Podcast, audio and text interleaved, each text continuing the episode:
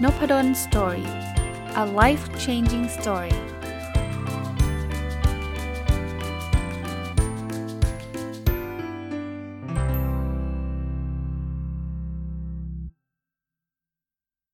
สวัสดีครับ ยินดีต้อนรับเข้าสู่ Nopadon Story Podcast นะครับ แล้วก็วันเสาร์นะยินดีต้อนรับเข้าสู่รายการ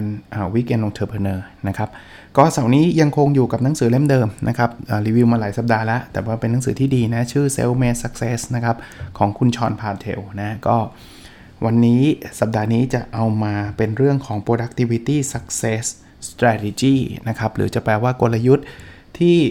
มุ่งเน้นในการเพิ่ม productivity นะครับมันไปเกี่ยวอะไรกับ weekend entrepreneur นะผมเล่าให้ฟังแบบนี้แล้วกันนะจริงๆ หนังสือเล่มนี้ไม่ได้เกี่ยวกับ weekend entrepreneur อย่างเดียวนะเขาเกี่ยวกับ entrepreneur ทั่วไปนั่นแหละ แต่ผมว่าอะไรก็ตามที่เป็นทักษะที่ทำให้ entrepreneur ประสบความสำเร็จเนี่ยมันก็น่าจะเอามาใช้กับการทำให้คนที่เป็นผู้ประกอบการวันหยุดเนี่ยประสบความสำเร็จได้เช่นเดียวกันนะครับ เพราะฉะนั้นเรื่อง productivity ก็เป็นอีกหัวข้อหนึ่งนะแล้วยิ่งคนที่ทำเป็นผู้ประกอบการวันหยุดเนี่ย ผมว่าเรื่องนี้สำคัญเลยแหละเพราะเราไม่มีเวลามากมันผู้ประกอบการ full time เนี่ยเขายังมีเวลา 7 วันต่อสัปดาห์นะที่เขาจะทำนู่นทำนี่นะแต่ผู้ประกอบการวันหยุดเนี่ยห้าวันเนี่ยโดนงานประจำต้องทำงานประจำไปล้วกินเวลาไปล้วนะแล้วก็แถมมันมีเวลาแค่เสาร์อาทิตย์ แล้วจริงๆนะผมก็ไม่ได้สนับสนุนให้ทำจนกระทั่งไม่มีเวลาพักผ่อนนะครับ ถ้าสมมุติว่าท่านจะทำแค่วันเสาร์วันเดียวแล้ววันอาทิตย์ท่านอยากจะใช้เวลากับครอบครัวมันก็แปลว่าเวลาเรายิ่งจำกัดเข้าไปใหญ่นะกำลังจะทำธุรกิจ แต่มีเวลาวันเดียวต่อสัปดาห์นะเพราะนั้นเรื่อง productivity เนี่ยจึงเป็นเรื่องที่ผมคิดว่าน่าจะเป็นประโยชน์อย่างยิ่ง คราวนี้มาดูกลยุทธ์ที่หนังสือเล่มนี้เขาแนะนำนะครับกลยุทธ์อันที่1เนี่ยเขาบอกว่า work smarter and harder สังเกตไหมว่ามันมีคำว่า and นะเราเคยเเจอแต่คำว่า work smart not work hard อะไรเงี้ย คือให้ให้ทำงานอย่างฉลาด แล้วเราจะได้ไม่ต้องทำงานหนักอะไรแบบนี้ ถ้าต้องเลือกกันเนี่ยเลือกฉลาดดีกว่า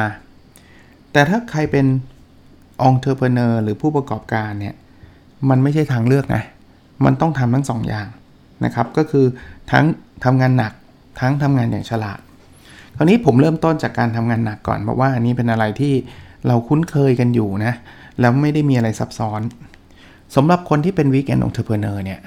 ถ้าท่านจะหวังสบายนะ ผมว่ายากแล้วละอย่างที่ผมเรียนครับ ผมผมบอกทุกท่านบอกว่า การเป็นผู้ประกอบการวันหยุดเนี่ย มันมันลำบากกว่าการเป็นพนักงานประจำเฉยๆอยู่แล้ว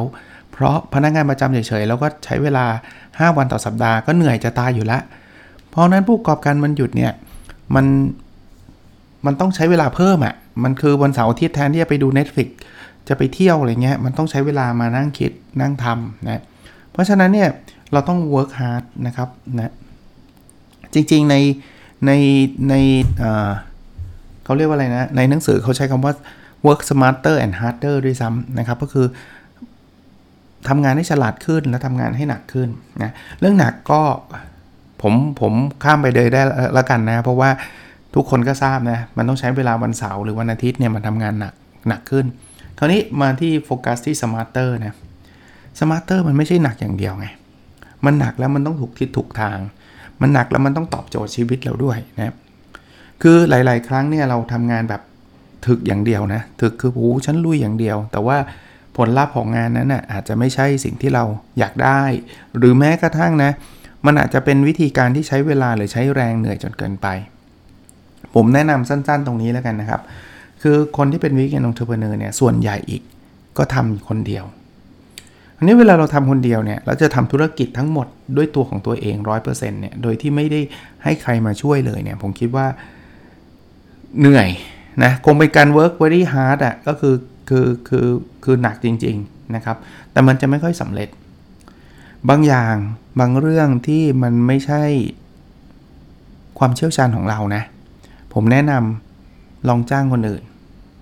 บางคนบอกก็มันไม่มีเงินเนี่ยอ่าผมถึงบอกไงครับว่าเราเริ่มต้นจากอะไรที่มันไม่ต้องแพงมาก ให้มันมี demand แล้วเราค่อยจ้างก็ยังได้อะผมผมยกตัวอย่าง weekend entrepreneur ที่ผมทำอยู่นะ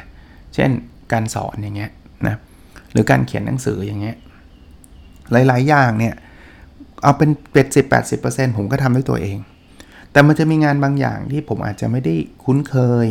ผมอาจจะไม่ได้เชี่ยวชาญอะผมผมเริ่มต้นจากการสอนก่อนนะ ผมไม่ได้เป็นผู้เชี่ยวชาญในการหาสถานที่ผมไม่ได้เป็นผู้เชี่ยวชาญในการจองโรงแรมในการทำอะไรแบบนี้เพราะฉะนั้นเนี่ยบางครั้งผมก็จะมีผู้ช่วย ที่จะมาช่วยดำเนินกิจกรรมเหล่านี้ให้ผมแทน แล้วถามว่าผู้ช่วยก็ได้อะไรอ้าวเขาก็ต้องมีส่วนแบ่งไปว่า เขาจะเป็นค่าจ้างจะเป็นอะไร เอาแล้วเราจะเอาค่าจ้างจากไหน ก็เวลาเราทำคอร์สเราเราสอนอะไรพวกนี้นะมันก็ต้องมีคนเรียนก่อนถูกปะคือถ้าเกิดเราไปสมมตินะไปโพสใน Facebook แล้วมันไม่มีคนเรียนเลย แล้วคุณจะไปจ้างคนมาทำไมก็ไม่จำเป็น เพราะฉะนั้นเนี่ยเราเริ่มต้นแบบนี้ให้มันมีดีมานมีคนอยากจะมาเรียน แล้วเรารู้สึกว่าโอ้แทนที่เราจะเวลาไปเตรียมสอนเนี่ยเราไปใช้เวลากับการไปจองโรงแรมปวดหัวกับเรื่องพวกนั้นหมดเนี่ยก็ก็ลองลองพยายามเนาะ หาคนมาช่วยอะเรื่องเรื่องนี้บางคนบอกว่าโอ้ยอาจารย์จองโรงแรมหมูมากง่ายมากก็จริง ลองลองดูอีกตัวอย่างหนึ่งของผมคือเขียนหนังสือ เขียนหนังสือเนี่ยผมก็ใช้เวลาใน weekend นี่แหละในการเขียนจริงๆผมก็เขียนตอนเช้า ผมเคยเล่าให้ฟังแล้วนะแต่ว่าเวลาที่ผมจะมีมากหน่อยก็คือเวลาวันเสาร์หรือวันอาทิตย์นะผมก็นั่งเขียนของผมไปเรื่อยๆครับแต่ถ้าเกิดผมอยากจะออกหนังสือด้วยตัวเองนะ แล้วผมจะต้องมานั่งจัดหน้า นั่งทำกราฟิก นั่งทำนู่นทำนี่ซึ่งผมผมเชื่อว่าหลายคนก็มีฝีมือนะ แล้วก็มีความสามารถในการทำได้ แต่สำหรับผมเนี่ยการทำแบบนั้นเนี่ยจะใช้เวลานานมากๆเลยมันอาจจะ work very hard นะแต่สำหรับผมในเรื่องนี้นะผมไม่ไม่ work smart นะเพราะว่าผมไปใช้เวลากับสิ่งที่ไม่ควรจะใช้นะครับนั้นผมว่าแล้วแต่ละกันคำว่าสมาร์ทไม่ได้แปลว่าต้องจ้างคน ถ้าอะไรที่เราทำได้แล้วทำได้เร็วกว่าคนอื่น แล้วทำได้ดีกว่าคนอื่นเราทำเองก็ได้ครับ เขียนผมไม่เคยจ้างใครเขียนอยู่แล้ว ผมคิดว่ามันควรจะเป็นฝีมือของผม แล้วก็ผมก็คิดว่าผมเอนจอยผมมีความสุขในการเขียน ออกแบบกราฟิกผมให้คนอื่นทำเพราะว่าผมหนึ่งคือไม่ enjoy ไม่มีฝีมือ แล้วก็ 2 มันใช้เวลานานมากเนาะก็กฎข้อแรกนะสำหรับการเพิ่ม productivity คือ work smarter and harder ก็คือทำงานให้ฉลาดขึ้นทำงานให้หนักขึ้น กฎข้อที่ 2 ผมว่าข้อนี้เนี่ยสำคัญมากๆนะเขาใช้คำว่า use internal motivation ให้ใช้แรงจูงใจภายใน ท่านคงจำได้นะครับ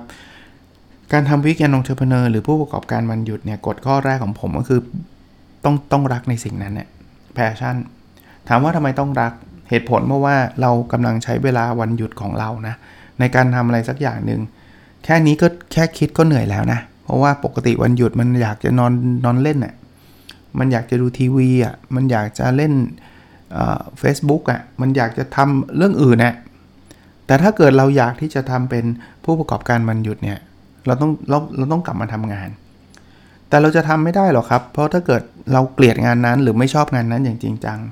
เพราะมันกำลังแย่งเวลาแห่งความสุขเราไป แล้วเราทำได้แป๊บเดียวเดี๋ยวเราก็เลิกครับ เพราะว่ามันเหนื่อยเกินไป เพราะฉะนั้นเนี่ยเราต้องเลือกสิ่งที่เรารัก พอเรารักแล้วเนี่ยเราจะเริ่มรู้สึกว่ามันไม่ใช่งาน เพราะสิ่งที่เรามีมันคือ internal motivation ผมยกตัวอย่างเหมือนกันนะครับ เขียนหนังสือ อนหนังสือของผมเนี่ยมันเป็นสิ่งที่ผมรักอยู่แล้วเพราะนั้นเนี่ยการเขียนหนังสือเนี่ยผมผมเกือบจะไม่ได้เรียกว่ามันเป็นงานเลยด้วยซ้ำผมใช้เวลาวันหยุดเนี่ยในการเขียน แต่เขียนแล้วมันมีความสุขไงเอาแบบลึกๆลงไปเลยนะ ไม่ได้เงินยังชอบเลยอะคือสมมุตินะเขียนแล้วหนังสือมันไม่ได้ไม่ขายไม่ออกสักเล่ม ซึ่งมันมันเป็นไปไม่ได้นะมันเป็นไปได้น้อยมากที่มันจะขายไม่ได้ แต่ถ้าเรามี internal motivation นะผมคิดว่างานเราจะดีขึ้นเรื่อยๆ มันไม่ได้แปลว่าเรารักแล้วเราต้องเก่งในทุกเรื่องนะ แต่ว่ามันมีแนวโน้มที่เราจะทำได้ดีขึ้น เราจะพัฒนาตัวเองมากขึ้น เราจะไม่ย่อท้อ หรือแม้กระทั่งเอาเอาพอดแคสต์เนี่ยจะเอาเวลาที่ไหนมาจัดทุกวันเป็นคำถามคลาสสิกมาก ๆ ครับ ผมก็บอกว่าผมก็ใช้เวลา ถ้าช่วงหลังๆ นี่ผมมาอัดตอนเช้านะ คือคือคือแต่ก่อนเนี่ยผมเคยเล่าให้ฟังว่าผมจะอัดพอดแคสต์ตอนกลางคืนตอนเย็นนะเพลินช่วงเช้าเนี่ยเป็นช่วงที่จริง ๆ แล้วผมจะใช้ใช้เวลากับอย่างอื่นมากกว่า แต่พอตอนหลังเนี่ยเพลินออกกำลังกายมาแล้วเนี่ยก็มันมันเกิดไอเดียเกิดอะไรหลาย ๆ เรื่องนะผมก็เลยใช้เวลาตอนเช้าเนี่ยมาอัดพอดแคสต์ซะ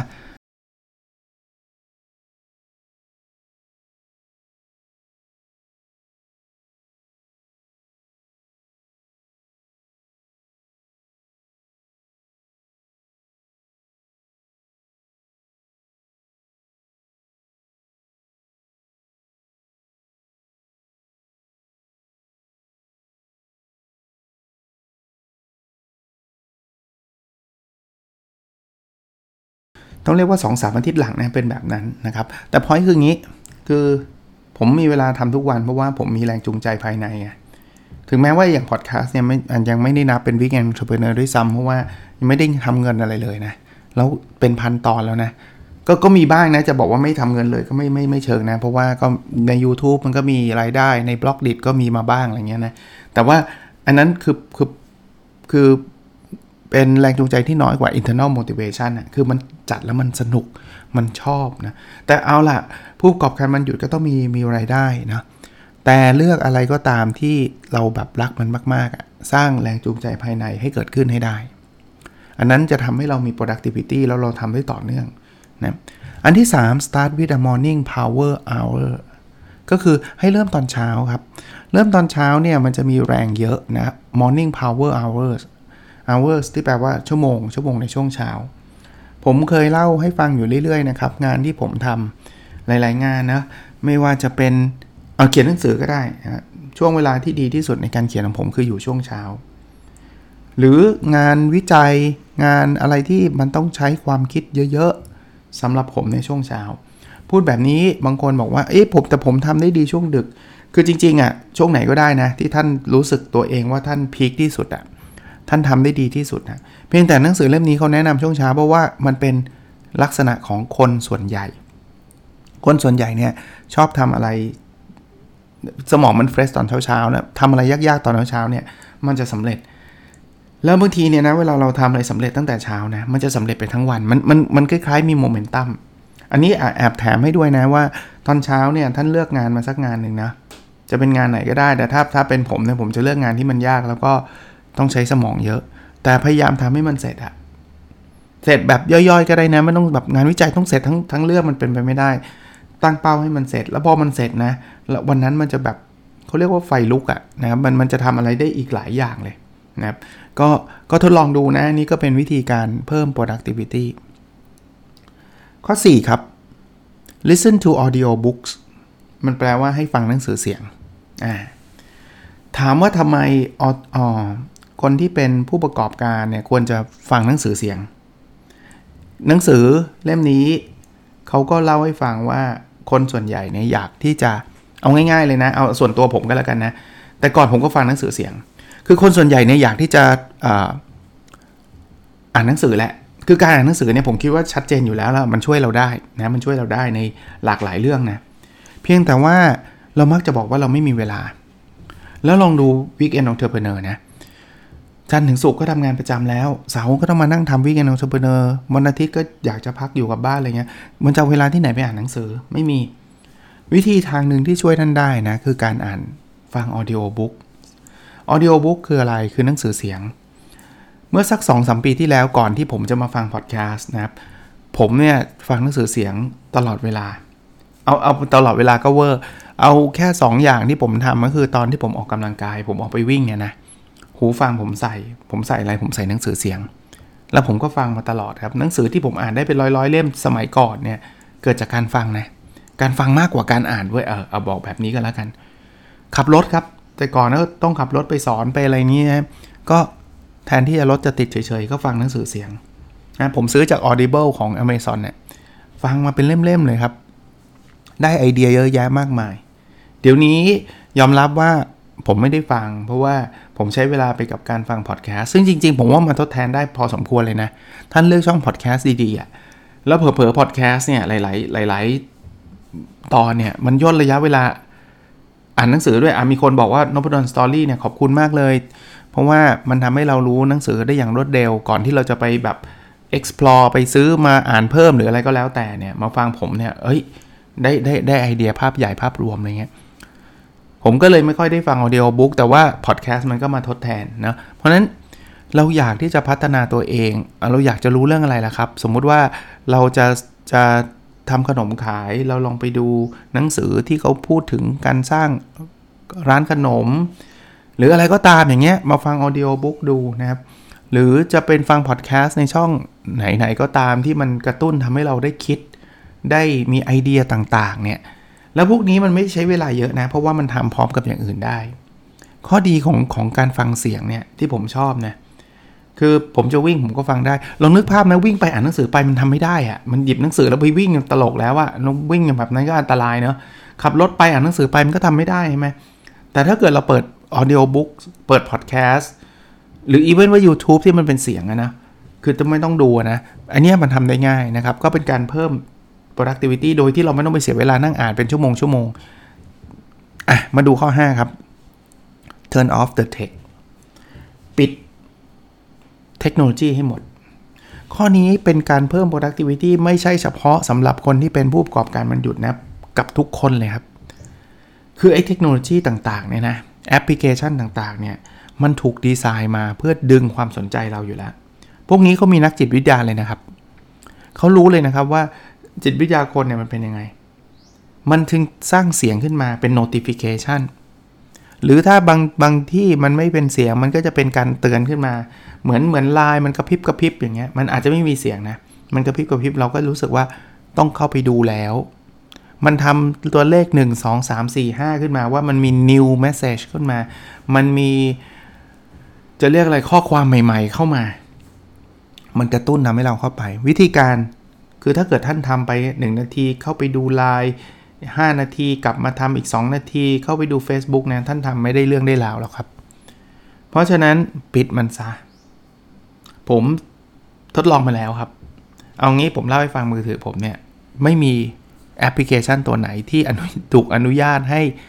แสดง notification เลยไม่มีเลยครับ ผมปิดทุกตัวไลน์เลยผมก็ปิดจนกระทั่งบางคนเขาบอกอาจารย์ส่งไลน์มาอาจารย์ไม่อ่าน ก็ผมไม่อยากอ่านเนี่ยเอาตรงๆเป็นแบบนั้น ผมไม่รู้ คือปกติไลน์มาตึ้งดึง ทุกคนก็จะเข้าไปดูกันหรือก็มีแนวโน้มจะดูใช่ไหมไม่ไม่ผมผมปิดหมดเลย ผมไม่รู้ด้วยว่าไลน์ผมอะ่ะมันมีคนเข้าจนกระทั่งอยากจะเข้าไปดูอะ่ะ ถึงเปิด ผมเคยเล่าให้ฟังแล้วว่า ตอนกลางคืนผมไม่ได้เอามือถือขึ้นไปข้างบน ผมจะไว้ข้างล่าง อัดพอดโค้งพอดแคสต์ถ้าเป็นไปได้นะ ยกเว้นบางทีมันมีแบบโทรศัพท์สำคัญอะไรเงี้ย ผมจะไม่เอาขึ้นมาครับ ทำงานผมก็จะพยายามปิด Facebook ปิดทุกอย่างนะครับ ข้อที่ได้กลับมาคือ productivity เพิ่มขึ้นทันที productivity คือรายงานเสร็จเร็วขึ้นครับ ใช้เวลาเท่ากันเท่าเดิมนี่แหละ ท่านคิดแม้เช็คแป๊บเดียวไม่ไม่แป๊บหรอก ท่านลองดู screen time ท่านดิ เดี๋ยวนี้เนี่ยความพึงพอใจของผมคือใช้ screen time ลดลงนะ ลองทดลองดูได้นะครับ weekend entrepreneur ยิ่งต้องการเวลานะ ผู้ประกอบการมันหยุดยิ่งต้องการเวลา นะ อันนั้นคือข้อที่5นะ สำหรับข้อที่ 6 ข้อสุดท้ายสำหรับสัปดาห์นี้นะครับ เขาบอกว่าให้เรา assign accountability and deadline assign คือการกำหนดผู้รับผิดชอบ accountability แล้วก็เส้นเส้นเส้นตายอะวันส่งงานอะ deadline คืออะไรก็ตามที่มันไม่มี accountability นะ ไม่มีใครทำไม่มีผู้รับผิดชอบ ผู้รับผิดชอบอาจจะเป็นเราหรืออาจจะเป็นคนอื่นเนี่ย แต่เราต้องกำหนดว่าเรื่องนี้ใครจะเป็นคนทำอะ สมมุติว่า weekend entrepreneur จะเป็นตัวเราก็ต้องกำหนดว่าเราจะต้องเป็นคนทำงานนี้เราทำงานนี้คนนั้นทำแต่อย่าอย่าไปบอกว่าเอาไว้ว่างๆค่อยทำเอาไว้ว่างๆค่อยทำแปลว่าไม่ต้องทำเพราะฉะนั้นต้องกำหนดเดทไลน์ว่างานนี้ต้องเสร็จวันนี้ เสร็จวันนี้ เสร็จวันนี้ เสร็จวันนี้ ผมสังเกตนะ ส่วนตัวผมเคยเล่าให้ฟังแล้วมั้งครับ ชัดเจนที่สุดคือคอร์สออนไลน์ นี่ยังเหลือ 2 คอร์สนะที่ไม่มี deadline ก็ยังไม่ไม่ไม่ยังเรียนเรียนเกเรอะเรียนมั่งไม่เรียนมั่งไอ้ที่คอร์สที่มันแบบ 2 เดือนต้องจบ 1 เดือนต้องจบจบทุกคอร์สไม่มีคอร์สไหนไม่จบเลย ผมไม่เคยเรียนคอร์สไหนที่ไม่มี deadline แล้วไม่จบเลย แต่ตอนนี้ไอ้คอร์สบางคอร์สเนี่ยนะปีกว่าแล้วค้างอยู่เพราะว่าเรียนเมื่อไหร่ก็ได้ ไอ้เรียนเมื่อไหร่ก็ได้นี่เหนื่อยใจมากเลย ซึ่งซึ่งพอพูดเหมือน episode นี้เดี๋ยวว่าอัดเสร็จเดี๋ยวไปเรียนเพิ่มซะหน่อยนะครับ ต้องต้องกำหนด deadline งานวิจัยที่บอกว่า เออเดี๋ยวทำเสร็จแล้วค่อยค่อยเออเดี๋ยวเดี๋ยวเสร็จเมื่อไหร่ก็เมื่อนั้นเนี่ยมันก็เมื่อไหร่ก็เมื่อนั้นคือยังไม่เสร็จ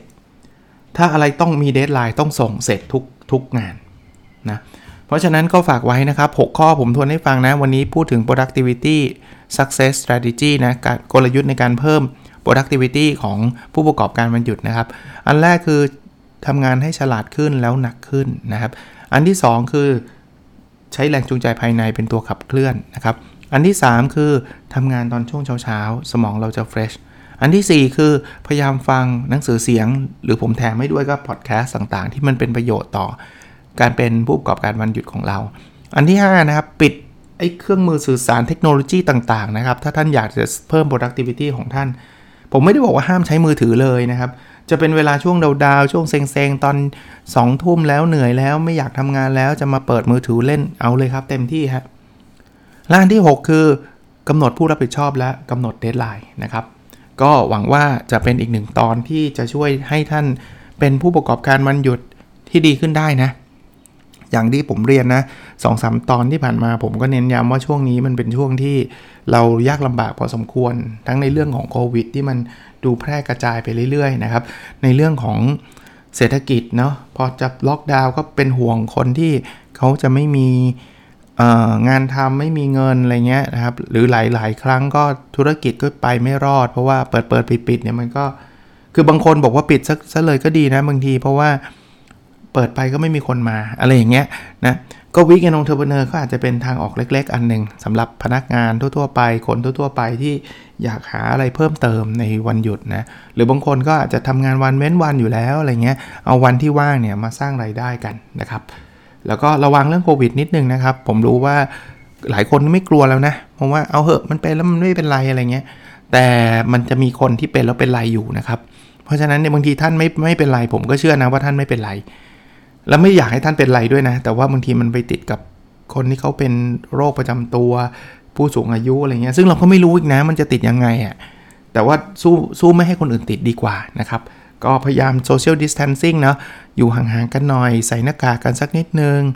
แล้วก็ล้างมือบ่อยๆนะครับ บางคนชอบแบบคิดว่าเพื่อนไม่ติดอะ่ะคือเวลาคนรู้จักกันไม่ติดไม่จริงนะครับ ติดได้ทุกคนนะไอ้นี่เขาไม่ได้เลือกนะว่าถ้าเป็นเพื่อนเราไม่ติด จะไปติดเฉพาะคนแปลกหน้ามันไม่เกี่ยวนะครับ เพื่อนเราก็อาจจะติดโดยที่เขาไม่รู้ตัวก็ได้นะครับ โอเคนะครับ แล้วเราพบกันในสดถัดไปครับ สวัสดีครับ